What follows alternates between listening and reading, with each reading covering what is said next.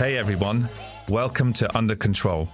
My name is Paul and today's guest is Doctor Demian Pitz from Cologne Bonn Airport. Airports are a fascinating and vibrant environment of well-orchestrated activity where many independent organisations need to collaborate for the safety and efficiency of the airport's passengers. Supporting these efforts is a myriad of technology systems that exchanged critical data for airlines, airport operators and other supporting services.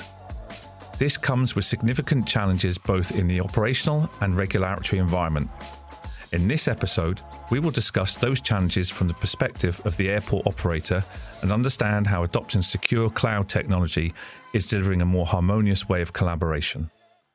Damian, it's good to have you on the show. Appreciate you coming in and uh, starting off the new year in twenty twenty-one um, and having a little chat to you today about airport life and some of the projects that you're doing. Maybe you can just sort of give us a bit of a background about, about yourself and uh, your department particularly and uh, what you're doing at the airport. Yeah, sure. Um, yeah, my name is Demian. I'm working now at the airport in Cologne Bonn for about two years as a project manager in I T.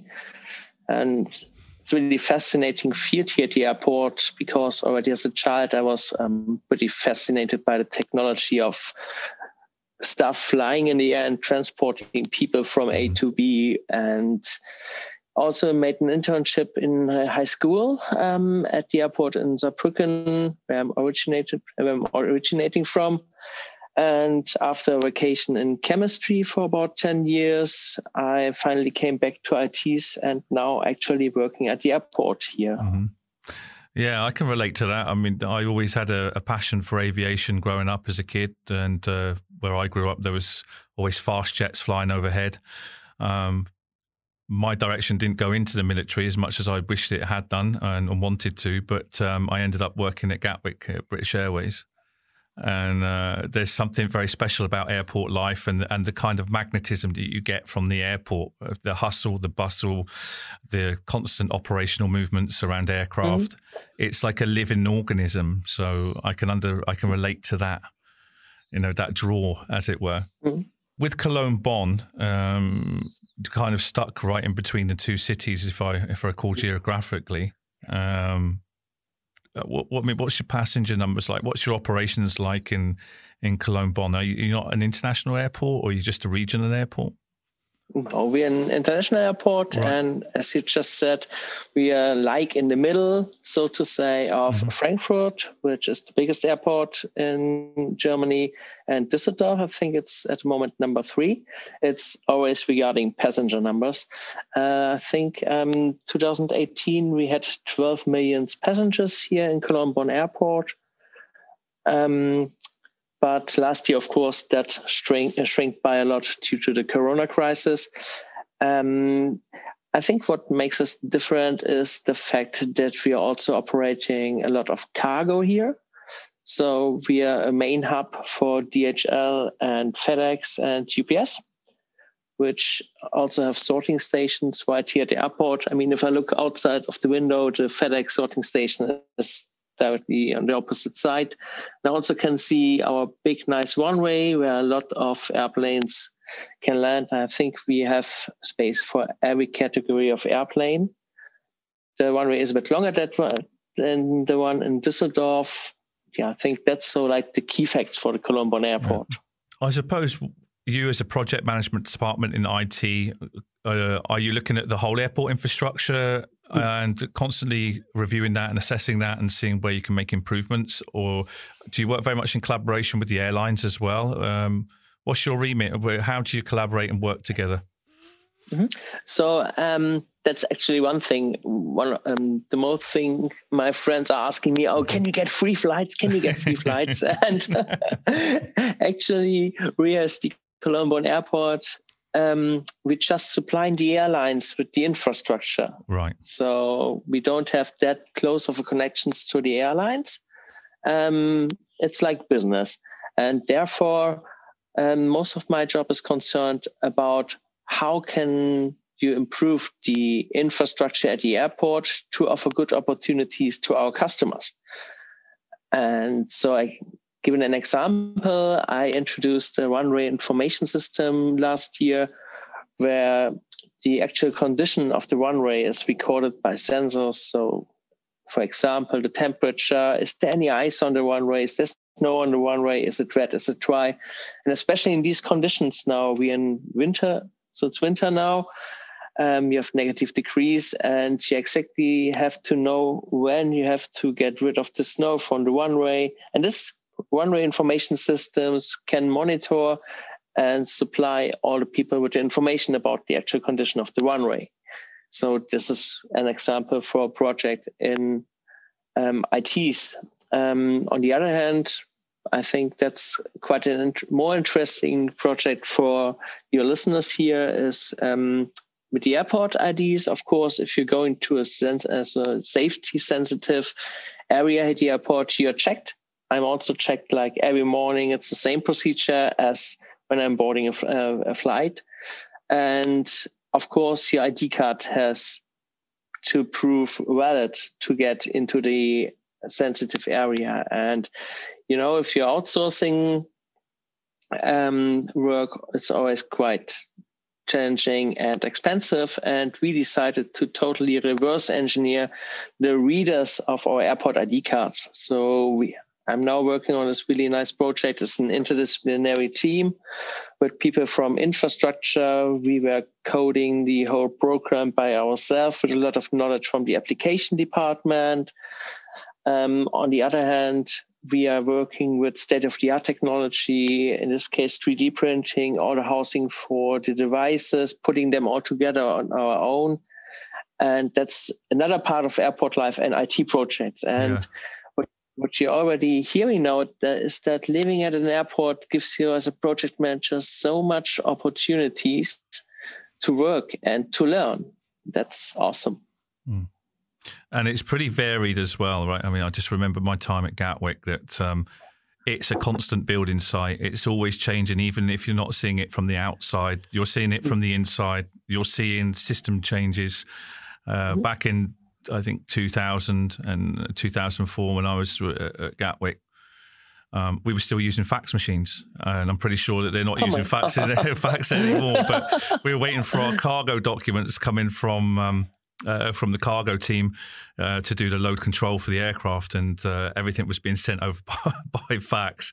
And mm. uh, it doesn't seem that long ago, but uh, I'm sure technology has certainly evolved. And Uh, since I've left B A, I know that a lot of uh, dispatchers um, and crew, they're using iPads. Uh, iPads were just being introduced as I was leaving the airline business. So I'd imagine yourself have seen, um, even though you haven't been long, that long at the airport, you can probably still see some legacy systems that's still being used and state-of-the-art technology. Yeah, it was. Um, I think we're still using pen, pen and paper to get information from A to B sometimes.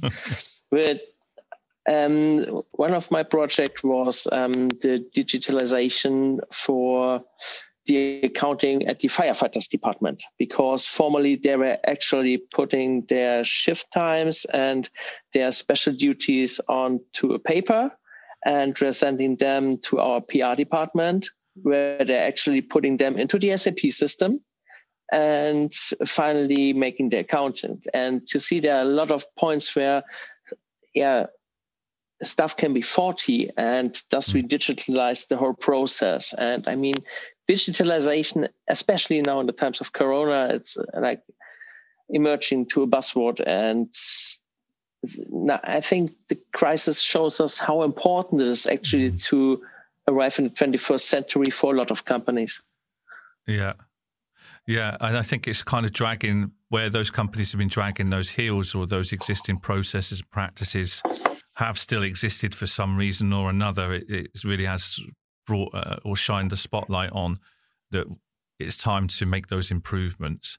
Um, and I suppose cloud is one of those improvements that that you've made at the airport, that you've adopted in, in various different ways with technology. So I'd imagine that, of course, when back in the day when I was at the airport, with everything, everything was kind of localized and on premise. But are you, are you, apart from Tresorit, I mean, are you using other cloud cloud technologies as well?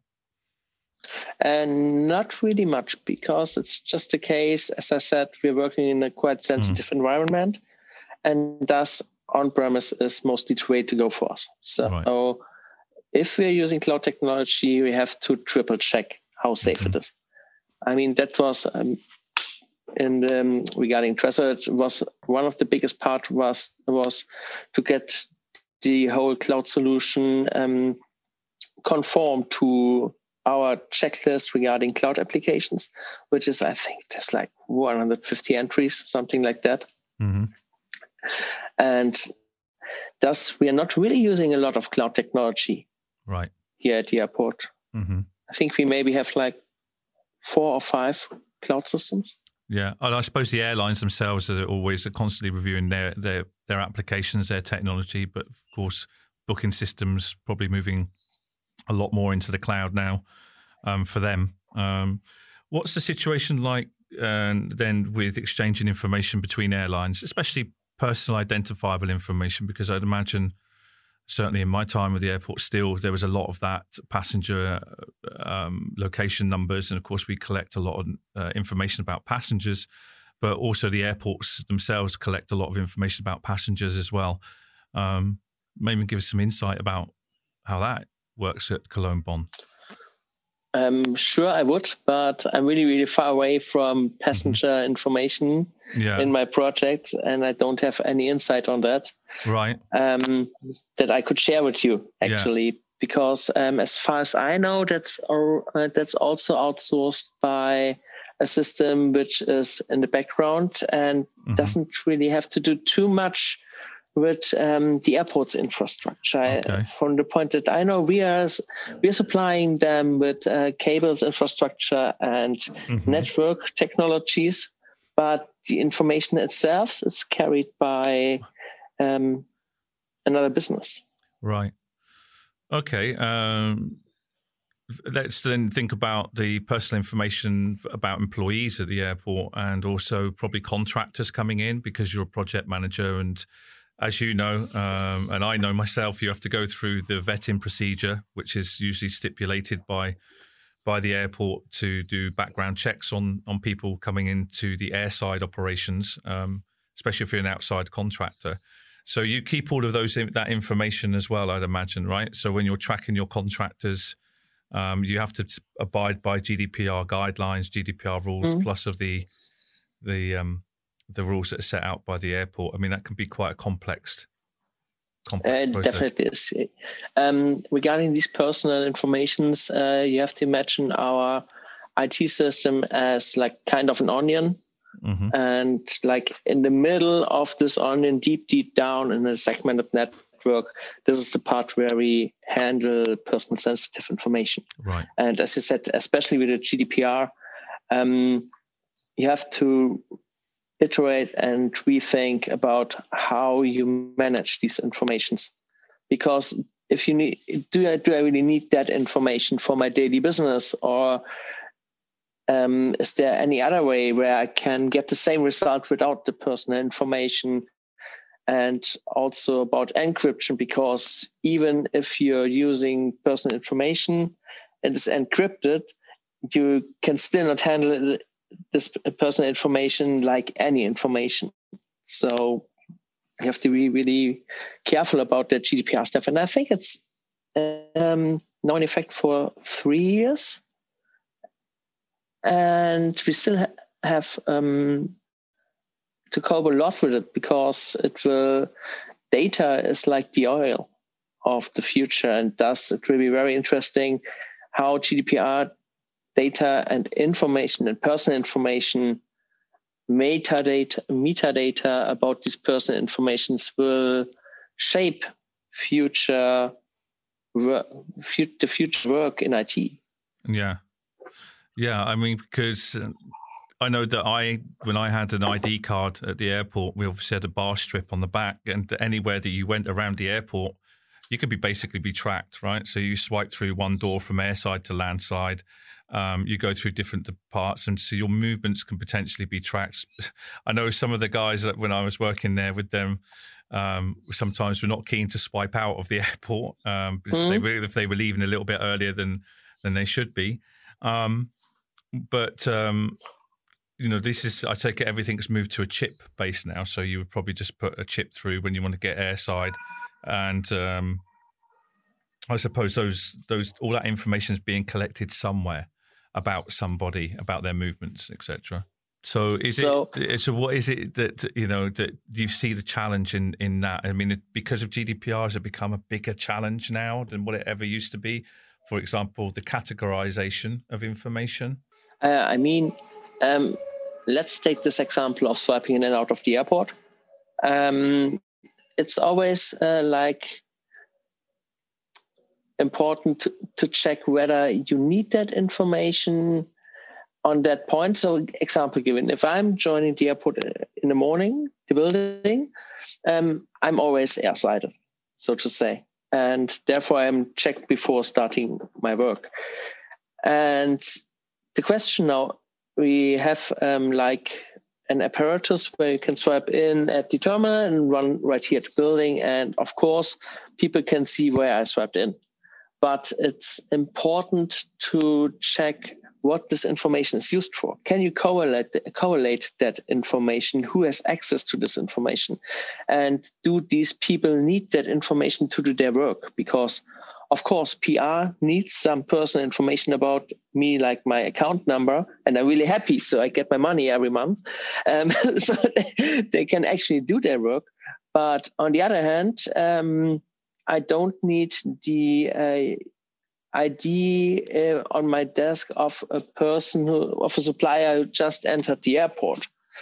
And this is like, you have to think about the way data goes in your network and where it is handled by whom. And to design these topologies, I think that's like the yeah. biggest challenge. Has that been one of your responsibilities going back to the project that you were managing with the card readers, is that you need to step back and then, I mean, give us the give us the kind of, if you can, an insight into how you plan a project of of that proportion at the airport. I mean, because bringing mm-hmm. introducing different swipe readers is, there's already an existing system in place which is doing its job. Then you want to replace it. So maybe you can give the listeners some kind of background from a project management experience, what the pro procedure looks like, especially in a live environment. It's not a case that you can just stop the airport mm-hmm. and say, we're going to close down this terminal, this gate, this gate, this gate, and that's not going to be functional anymore because that's detrimental to the operation, right? Definitely. I mean, um, twenty-four seven life is something different than working from yeah. nine to five, and especially with this um, airport I D cards. And first, for example, um, you build up a test environment. You're like replicating the environment you have at the gate or at the checking stations. Um, and then you're like replicating that system on your desk. That's like, um, after, of course, you have um, reverse engineered the whole system and build it all up. You can you then start testing because Um, you don't want to have any failures mm-hmm. in the life system, especially with such a neuralgic system. And then you're like checking the requirements for the users, because especially for the airside um, safety personnel, it is important that it is quite easy to use. So you cannot always have the point of view from the I T guys. Yeah. From the technical point of view, but also from the customer side. Mm-hmm. I mean, what is, if I, maybe I can ask you, just imagine you would be a person who is checking other per, persons entering the airport. What would be important for you if you check an I D card? Yeah. So when you check the I D card, obviously you want the name of the person, you would want the timestamp, um, and obviously the location where they swiped in as well. Those are the first three things that spring into mine, um, the name of the contractor that they're with. So if it was a contracting personnel, airport staff, um, catering staff, maybe More these things. More important is, is the card valid? Right. Is is the card actual a genuine card? Mm-hmm. Or uh, is it a duplicate? So, have you, have you had cir- circumstances like that? I mean, yeah, from a security aspect, that's not the first thing that thing springs to mind as a as a person, but uh, I can see that point. Yeah. Yeah, and th- this is why we were like designing the system. How can the people actually, which is the most important information the people need? And thus we just said, okay, that's from that point of view, just make um, just make the screen re- uh, red or green. That's like the most important information for the people working there. The second information is just what you said, the name of the people, the picture of the people, where are they allowed to go, but How get the, how do we get the most important information directly into the eyes of the people using our devices? That's um, like the point from the customer. And then also getting the requirements. And after this, like the must-haves of a product, we then go like, okay, what would be useful for you? And then things are coming up like, okay, where do I put the I D card exactly to get faster reading, to get it nicer? Maybe we can adjust the screen brightness a bit, but that's already like the second part and the second process. And then there are, of course, nice to haves. Can we have this device maybe in red, blue, yellow, or do you only fabricate black? Um, This is like the process when you're going through a project, but always ask yourself, where are we now and where do we want to go and what do we need on this way? And sometimes it's even more important, what do we don't need? Yes. And that's called, that's data minimization, I suppose, is it? What, under the G D P R terms, minimizing the amount of data that you're collecting about of an individual and discarding that information. Exactly. Because it's really not relevant. Um, yeah. I was just thinking, it just came to me suddenly that f- a certain flashback in my head was when I used to go to the cargo area. We used to move um, cargo from the aircraft over to the cargo area and drop it off. We would have to go through that process of going through the porter cabin, emptying all our pockets to put through the X-ray machine and giving the personnel, airport personnel, the card so they could swipe it through the barcode to see if we could gain access to that, mm. whether we were authorized to gain access to the cargo mm. area. So, um, yeah, it's uh, it'd be interesting to understand, of course, how that's changed over the years, probably that you've moved from barcode to, or you know, the black stripe on the back to the same as chip and pin or some kind of mm. uh, chip inside the card. In in that respect of introducing that kind of project, I mean, how long does it take typically for managing that project end to end? Where do you start out from? I would say for typical project, the duration here is about one year. Yeah. That's like for middle to big projects from like the start to a productive system. Mm-hmm. I mean, of course, you then have still the cutover and a phase of hypercaring, but mostly it's about one year. Mm-hmm. Some, some are faster, some are slower. Mm-hmm. And what was the biggest... Uh, I mean, of course, when you run these these sandbox environments or these test environments, what was the biggest challenges, some of the biggest challenges that you faced that maybe you hadn't thought of? Because every project kind of throws up some unforeseen issues or circumstances, maybe negatively, but also sometimes positively as well. Um, is there anything that happened during that project when you were deploying the the card reading technology? Uh, actually... Um... The reverse engineered I D cards, um, they were like a win-win situation for everybody because as we now have pretty short ways and we have the control over the whole process, we're able to pretty quickly implement new requirements from other departments. So imagine they were like issuing a new kind of um, I D cards. We can directly write a new code, write a new query, and then directly change all of the devices just from a central point from int, from um, from the I T department. We, do, we are not reliable on any external sources or suppliers because we are in control of the whole process and of the whole devices. So, and also on the other, other end for customers and the personnel checking all the um, all the people up there, they're really happy to have a new system with a brighter monitor. We can make just like small things. Can you? Um, they, we were asked if we could just um, raise the size of the fonts a bit, so they can read it a bit more in that direction or in that direction. And the reaction time to changes is much, much, much shorter with a self-designed and self-managed solution. So, and on the other hand, it's cheaper even. So, yeah, that's like a win-win situation. Um, another project where I think unforeseen stuff always happens in projects. That that's why there are projects and not processes. And For, for example, in the firefighter department, you can imagine when people were, some people in the firefighters department are working here for twenty years.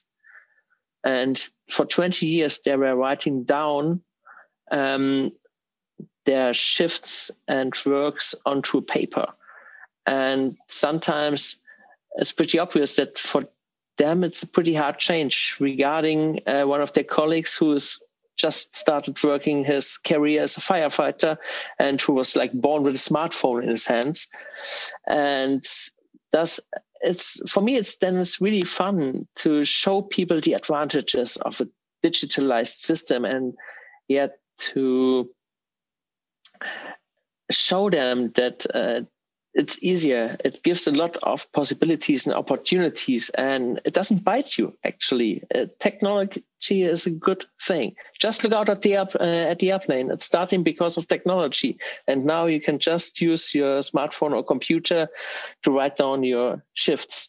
Yeah, the, I, I think that goes back to the other point I made earlier, is that um, in, in airport life, um, you know, depending on the the shift work. I mean, we did a lot of nights back then. Um, mm. Sometimes you were lucky enough to leave a little, leave work a little bit earlier, um, depending on certain cancellations or delays. Um, but uh, yeah, moving ahead with the time. So I think that was the next point I wanted to come on to, is around mobile technology. I mean, how well has Cologne Bonn adopted mobile technology? The things like iPads, iPhones. And what's some of the, the use cases for them? Um, for, um, for example, we are using them in the de-icing process. So mm-hmm. when you're de-icing an airplane, so this position is made by a central system where they have tablet and clients. So they directly know which airplane they have to this, uh, de-ice next, and they don't have to go back or go by phone and ask. Another right. thing is also with... Um, Also, again, in the firefighters department, they are pretty viable, as you can imagine, for the operation of our airport. They also now have tablets if they were they are called to an emergency to um, get the data of the patients, which are later on transferred um, to a different system. Um, we also have, that's a totally different thing, some... tablets in the terminal area to get feedback from the customers. Mm-hmm. And we are also able to put other informations on these tablets. I think these are the three main use cases that come to my mind right now. Yeah. For mobility technology, we are also working. You have to imagine that some people are also coming into, we have a big area. The safety restricted area is pretty big. It's not only um, the aprons and the runways, but also parts of the bureau complexes. And some people are coming in here by car. And of course, it's important to know if the car is allowed in that area. So we are here's some personnel going around with mobile scanners and checking, um, is that car actually allowed with that plate in that area? That's also one part of mobile access. And we also um, applied for um, five G licenses. I think right. that's one thing um, which is not very common for an airport. And yeah, let's see how this comes out. That's as much as I can spoil right now. Okay, so you see some promising, uh, some promising changes under the, uh, the scope of five G. Um, Yeah, and I don't know that you can't say more on that.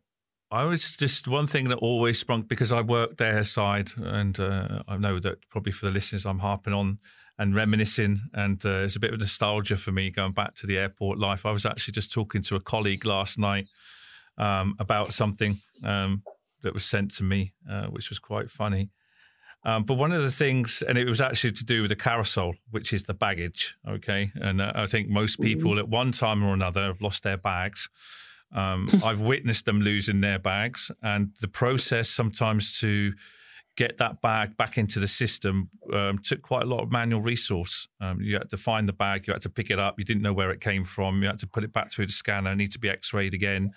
Um, has you seen anything evolving in, in that to make, because you've got two kinds of customers, right? You've got airlines, which are your customers. Um, you've also got the customers, which are the end customers, such as the passengers. Mm-hmm. Um, so there's many different stakeholders involved in the airport life and the ecosystem. But the baggage is obviously always one topic of discussion. Wherever you go, you, oh, I lost my bag. They lost it. The airline lost it. Have you seen any improvements in that in that area? Um, is there anything that the airport's also trying to do to always improve, you know, the ability to be able to track bags? Because I know myself that the last time I lost my bag, it took them twenty-four hours to find it, or even a bit longer, because they couldn't figure out where it was. So um, it's things like R F I D, I think it was R F I Ds ever been introduced for bag tra- tagging and tracking? Actually, um, I don't know that much about our package claim and reconciliation system. What I know that we just finished a project for a redesign, but I'm not deep mm-hmm. into the topic. So ah, okay. Um, from what I know, that um, we had some test systems with, um, for example, R F I D, but I don't know um, what's going on there regarding that project. Uh, we are planning actually some self-package dropping at Cologne Bonn Airport at the moment, but that's nothing about um, the tracking of the baggage yeah. itself. And, and tell me a little bit more about the, the self baggage uh, drop points. So mm-hmm. I've seen them already at Gatwick. I'd, in fact, I think I used them a few years ago with EasyJet. Um, they're quite straightforward. You're not dealing with a, a nice, friendly customer service agent anymore. It's uh, going more in the way of the low-cost mentality, is that you can put your own bag on the on the scales, mm-hmm. you can weigh it, you can pay for it at the terminal if it's overweight. um, and uh, yeah, I remember I remember that process being quite difficult and very frustrating for passengers as well. Um, that they'd get to the uh, they get to the passenger service desk, they'd weigh their bag, and then there were, you know, let's say, I wouldn't say an altercation, but certainly raised voices would ensue with regards to how much baggage was allowed and what they would have to pay for. And then they'd have to go to the ticket mm. desk and pay for the excess baggage. Then they'd have to come back again. So is that something that you're trying to solve with the with the self-check-in service? Um, a colleague of mine, she yeah. was going to, um, I think it was Stuttgart Airport, um, where they tried out a self-baggage drop. And I just had a small insight into the project. Um, I mean, self-package drop is much more complicated as one may think in the first, mm-hmm. um, uh, at, uh, think at first, because um, there's different kind of processes. You have one-step process where you are just um, dropping your baggage and printing out your um piece of paper which you wrap around. I don't know what it's called again. Yeah. The, the Your label. Yeah, the label. yeah. yeah. Um, so do you print it out at one station, or do you drop a first print at the first station, your label, and then drop it off at the second station? Um, you have to make sure you have a payment service provider working in the back um, for you, just as you said, to pay for, exam- uh, for e g um, overweight baggage. Um, you then have to the whole I T background, because you have the R-Ring. It's um, a system which is going beyond um, airport infrastructure, where all the um, information about the baggage is stored. You also have the information in your I T system. You have to put them both together at a self-baggage drop. And also you have the customers. And as I already said, maybe younger people are much more attracted to technology and self-package drop than older people. Uh, we made, uh, we asked like, I think it was like one hundred twenty or one hundred fifty customers. And we really were surprised that I think it was about forty percent of the people who don't want self-pack drop, who want like a person at a counter sitting and yeah, taking your baggage. Mm-hmm. yeah. because it gives them like a feeling of there's someone who can, you can talk about, yeah. who you can complain about that you, takes like twenty-four hours to get your baggage back. Yeah. And yeah, so the personal contact, I think it's something still really important to customers. Yeah. Yeah, I think that's that's really true as well. I mean, I'd like to see somebody around, whether it's even with the self-check-in with the terminals. Um, so you check yourself into the flight, then you go and drop your bag off and you meet somebody at the bag drop. Um, it's still having that experience that, you know, you're meeting airline staff, you're meeting people from the airport. Um, mm-hmm. To neutralize that completely, I think would just be, it would be very sterile, wouldn't it? You know, it's just moved straight into something out of the Terminator. Yeah. um, so we need all, we all need that human touch. And maybe after after COVID, or as we go through COVID, that is something that, that will not disappear so quickly, because people will start to realise how mm-hmm. important it really is, you know, to meet another person. And um, I certainly Definitely. look for that. So I was just thinking on that topic as well around COVID. Um, of course, this has been a big upheaval for everybody, but um, I think the travel industry and the airlines are the ones that have really... really been hit hard, especially when I talked to mm. some of my ex-colleagues back in the U K. And as you mentioned earlier, you, you're only working at seventy percent capacity. Um, so what's that been like for you? I mean, it's been a pretty sharp, drastic change, pers- both personally and obviously for your department as well. Or have you managed to be able to continue on through, because obviously I T is always a critical infrastructure. So what's your personal experience so far with with seeing the changes that you've that COVID's brought about? I mean, uh, that's one thing we could probably talk mm-hmm. hours about, because, as you just said, that much actually changed.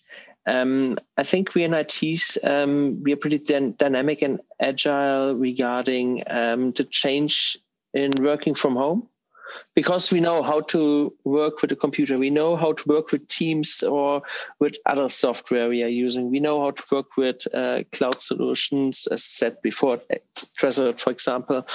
Um, it was much harder for other people to get used to the home office situation. Also, again, um, I have people in my family who f- the first time had like video conferencing from home, or also here at the airport, and they just didn't know how to use a certain software. So I think that leads to a lot of frustration on the one hand, and, and the other hand, you don't have the social interaction where you can just ask your colleague who's sitting one desk apart. So you have quite a big hurdle of getting, stay, getting in touch with people. And thus, um, I think, Um, and I'm also experiencing that myself. Um, I'm really happy to get to the airport at least once a week to get the social interaction with other colleagues. And that's the one thing that drastically changed about the co-working atmosphere, actually. Regarding airport life, it's quieter here. So I, I'm not hearing like an airport, uh, like an airplane start like every two or three minutes. It's mostly cargo airports or military aircraft. We also have the military station here. And this is, uh, yeah, so it's getting really quiet over the days. And also maybe ten percent of the people that were here before. So, yeah, that's, that doesn't feel actually too good. And yeah. I'm really looking forward to more people being vac- vaccinated. So yeah. we can start again with uh, a nicer working atmosphere, and also bringing the airport back to life, because it feels like sleeping right now. As I already said, the passengers, uh, Paxco went back by, I think, seventy-five percent last year, and we are also experiencing much less this year, and that's yeah also very yeah not promising for projects at the airport. I mean, again, we in I T, we still have enough to work, because we are enabling people to work from home. We are enabling our customers here at the airport to um, get the best support they can get, to um, shrinking that hurdle, to work together, to get in touch with their colleagues, and to get fast and appropriate answers. But it's some hard times mm-hmm. right now. Mm-hmm. And yeah. we're looking forward to better ones. Yeah, I, I, I mean, I think f- for those people out there that have never been an airport employee like yourself and myself, um, sometimes during the really, really busy months, and you see huge amounts of people going through the terminal, and it can be quite frustrating because there's so many mm. people, and typically the there's more people than the infrastructure can handle at any given time mm. because the airports never seems to be big enough. There's always more and more passengers traveling.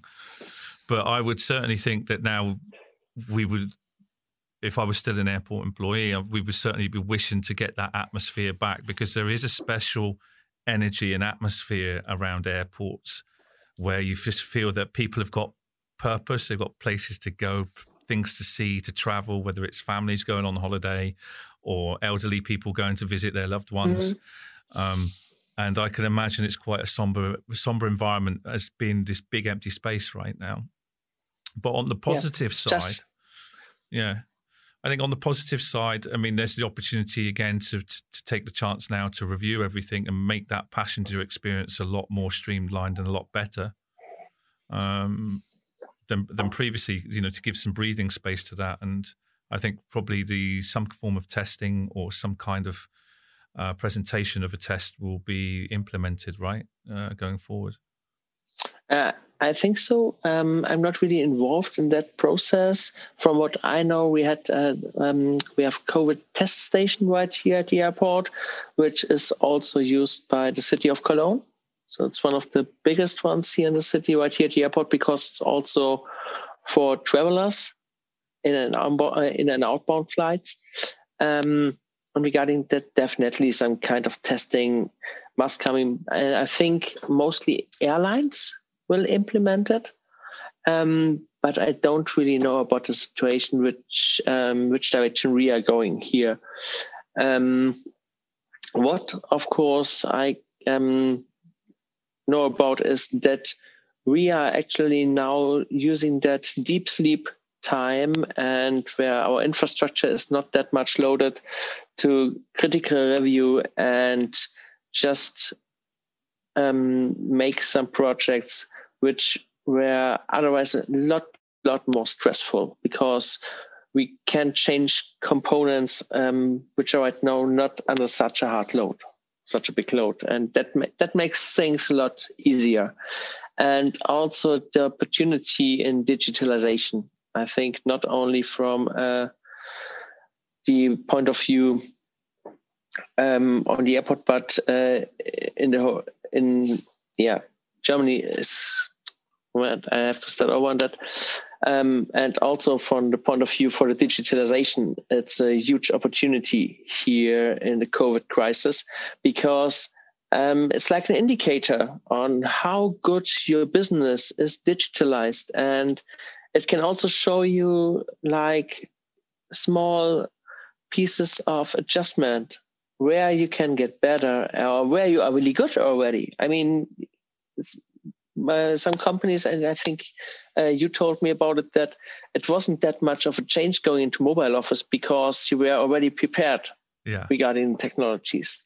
So I think COVID also can be a really good indicator for digitalization in the mm. business. Yeah, and I think uh, I think one thing that we didn't cover. I mean, of course, we understand how you're using Tresorit. Maybe some of the listeners out there would be keen to understand that as well, because, as you say, you're mainly geared to being on-premise with with, with data, um, but uh, I know that you, you you've adopted Tresorit um, to use with external collaboration. Uh, is that correct? Maybe you can give some insight.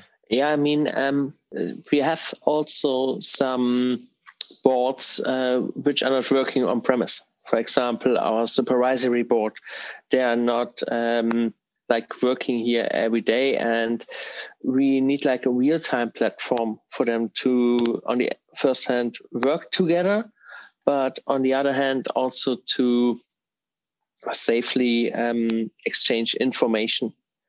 And sometimes also we need um, like a platform which is uh, not reliable also on Windows, but also on uh, Linux or mobile devices or iOS. And thus, we need um, a platform-independent solution for that. And then we stumbled upon Tresorit and implemented it here at the airport because it gives us a safely encrypted working platform where the supervisory board, for example, given can work on presentation in real time. Changes can be tracked instantaneously. And yeah, we're really happy now to have Tresorit implemented here at the airport. Mm-hmm. Yeah, that's good. I mean, um, I think some of the things that I've seen that come up recently um, when I'm talking to customers, and maybe I'm plugging this a little bit, but uh, it's our show. So, um, but uh, the the I S O two seven zero zero one is, I'm hearing a lot more about that now, about how companies can become more compliant with that, or whether we can help them uh, with that. And I think certainly with the end-to-end encryption um, and the digital auditing capability um, and the link restrictions that we put on to help customers that need to share files externally or collaborate externally, um, we give them that kind of comfort around that. And I think maybe that's something that you've also discovered when you were working with Tresorit, or certainly reviewing Tresorit, is what kind of audit capabilities are there for you um, and control capabilities.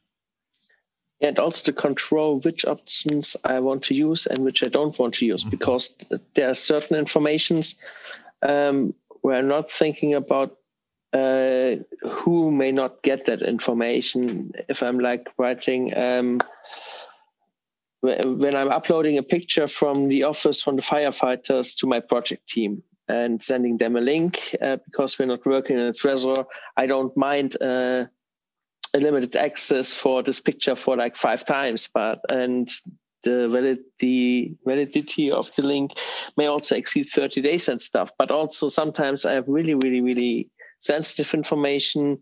where I can use all the options to restrict access. Yeah, I mean, we get a few customers now asking us, what, what, could we use Tresorit for subject access requests under G D P R? So when a customer goes in and or a, a person goes in and says, right, what information do you have about me?